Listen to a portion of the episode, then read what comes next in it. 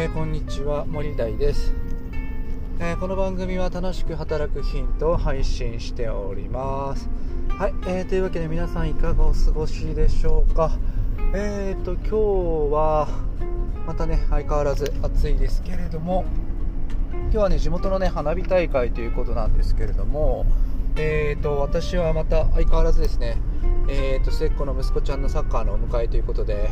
えー、まあお迎えの合間にねえー、とこうやって音声の方を、えー、録音しております。まあ、息子くんはというとですね結構、あのー、サッカーもそこそここう熱が入ってきてですねドリブルなんかをね熱心にやってあのボールタッチをね、えー、しようという風な感じで、えーと、練習してますねはいえー、息子はねやっぱりこう将来なんかこうスポーツ系にねなんかちょっと進みたいなっていう風なことを思っているみたいなのでまあ長いことねやっぱりこう運動するっていうことにはね携わっていってもらえたらいいかななんていう風には思ってはいるもののまあ将来そんなねえー、子供が少なくなる中でこう運動っていうものが本当にどれほど生活するぐらいねこうビジネスとして成功成立するのかななんていう風な不安もあったりしますね。はい、えー、というわけで今日は、えー、本題の方に移りていきたいと思いますが、えーと、今日はですね堅実だが花形ではないメンバーを無視してはいけないよっていうのね話をしていきたいかなというふうに思います。えーと、今日、まあ、なんでまあこんなような話をするかというとですねえーと、今、あの部下のね、えーと、成績をねちょっとこう成果をいろいろ数値的にね分析していっているんですね。でこう数値的にこう分析していって見えるものとですね、えー、私がこう主観的に、まあ、先入観も入っていろんなバイアスも入ってしまっているのかなというふうに思うんですけれども、まあ、そういううん自分のね、えー、こう見たまんまのなんかこう感情的にこう評価している部分っていうものがですね若干違うなっていうようなところがあったので、まあ、あのそんなような、ね、話をしていきたいかなというふに思います。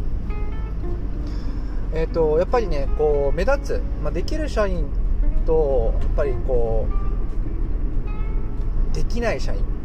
ですね、まあ、そういうようなこう社員にばかりですねこう目を奪われがちだなっていうふうなことですね。っていうのもやっぱりこうやっぱりできる社員とできないすごくできない社員っていうのは、えー、とやっぱりこう目立つんですね。うん、目立つんです。良くも悪くも目立つので、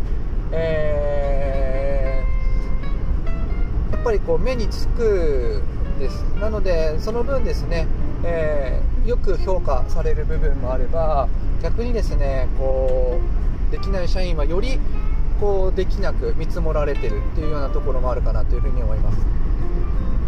またですね、えー、まあ、その点中間層にいるようなえー、人あの、社員たちっていうのは実はその圧倒的に多いんですよね。人数的にはすごく多いんだけど、えーと、こうミスがね少なく、えー、頼りになる存在であったりするけあるし愚痴も言わずにね、まあ、コツコツと仕事をしてくれているんですね。ただねこう特に何もこう訴えたり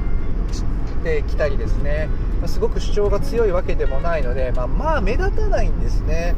ただこう数値的にこう出すとですねしっかりとこう成果を出している。でコツコツと、えー、仕事をこなしているし、えー、ミスも少ないっていうことがデータとしては出てるんですね。なのでやっぱりこう花形のね、えー、できる社員とかもう本当にできない社員にばかり目が行きがちなんだけれどもやっぱりこう堅実だが花形ではないメンバーにですねしっかりと、えー、評価してあげたり目を向けてあげるっていうことは、えー、とっても重要なことなのかなっていうふうに思います、まあ、そんな彼らはねあんまりこう自分たちからこう自分のね成果出来っていうものをこう主張してくる場面っていうのは少ないので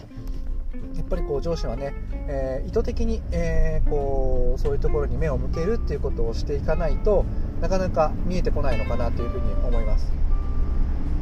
はいえー、というわけで今日はですね堅実だが花形ではないメンバーを無視してはいけないよっていうような、ね、話をさせていただきました。はい、えー、私の作っているブログや、えー、ツイッターこの音声配信ではね、えーと、明るく楽しく元気よく働ける、えー、ヒントを配信していますので、えもしよろしければそちらも参考にしてみてください、えそれではまたお耳にかかりましょう。またね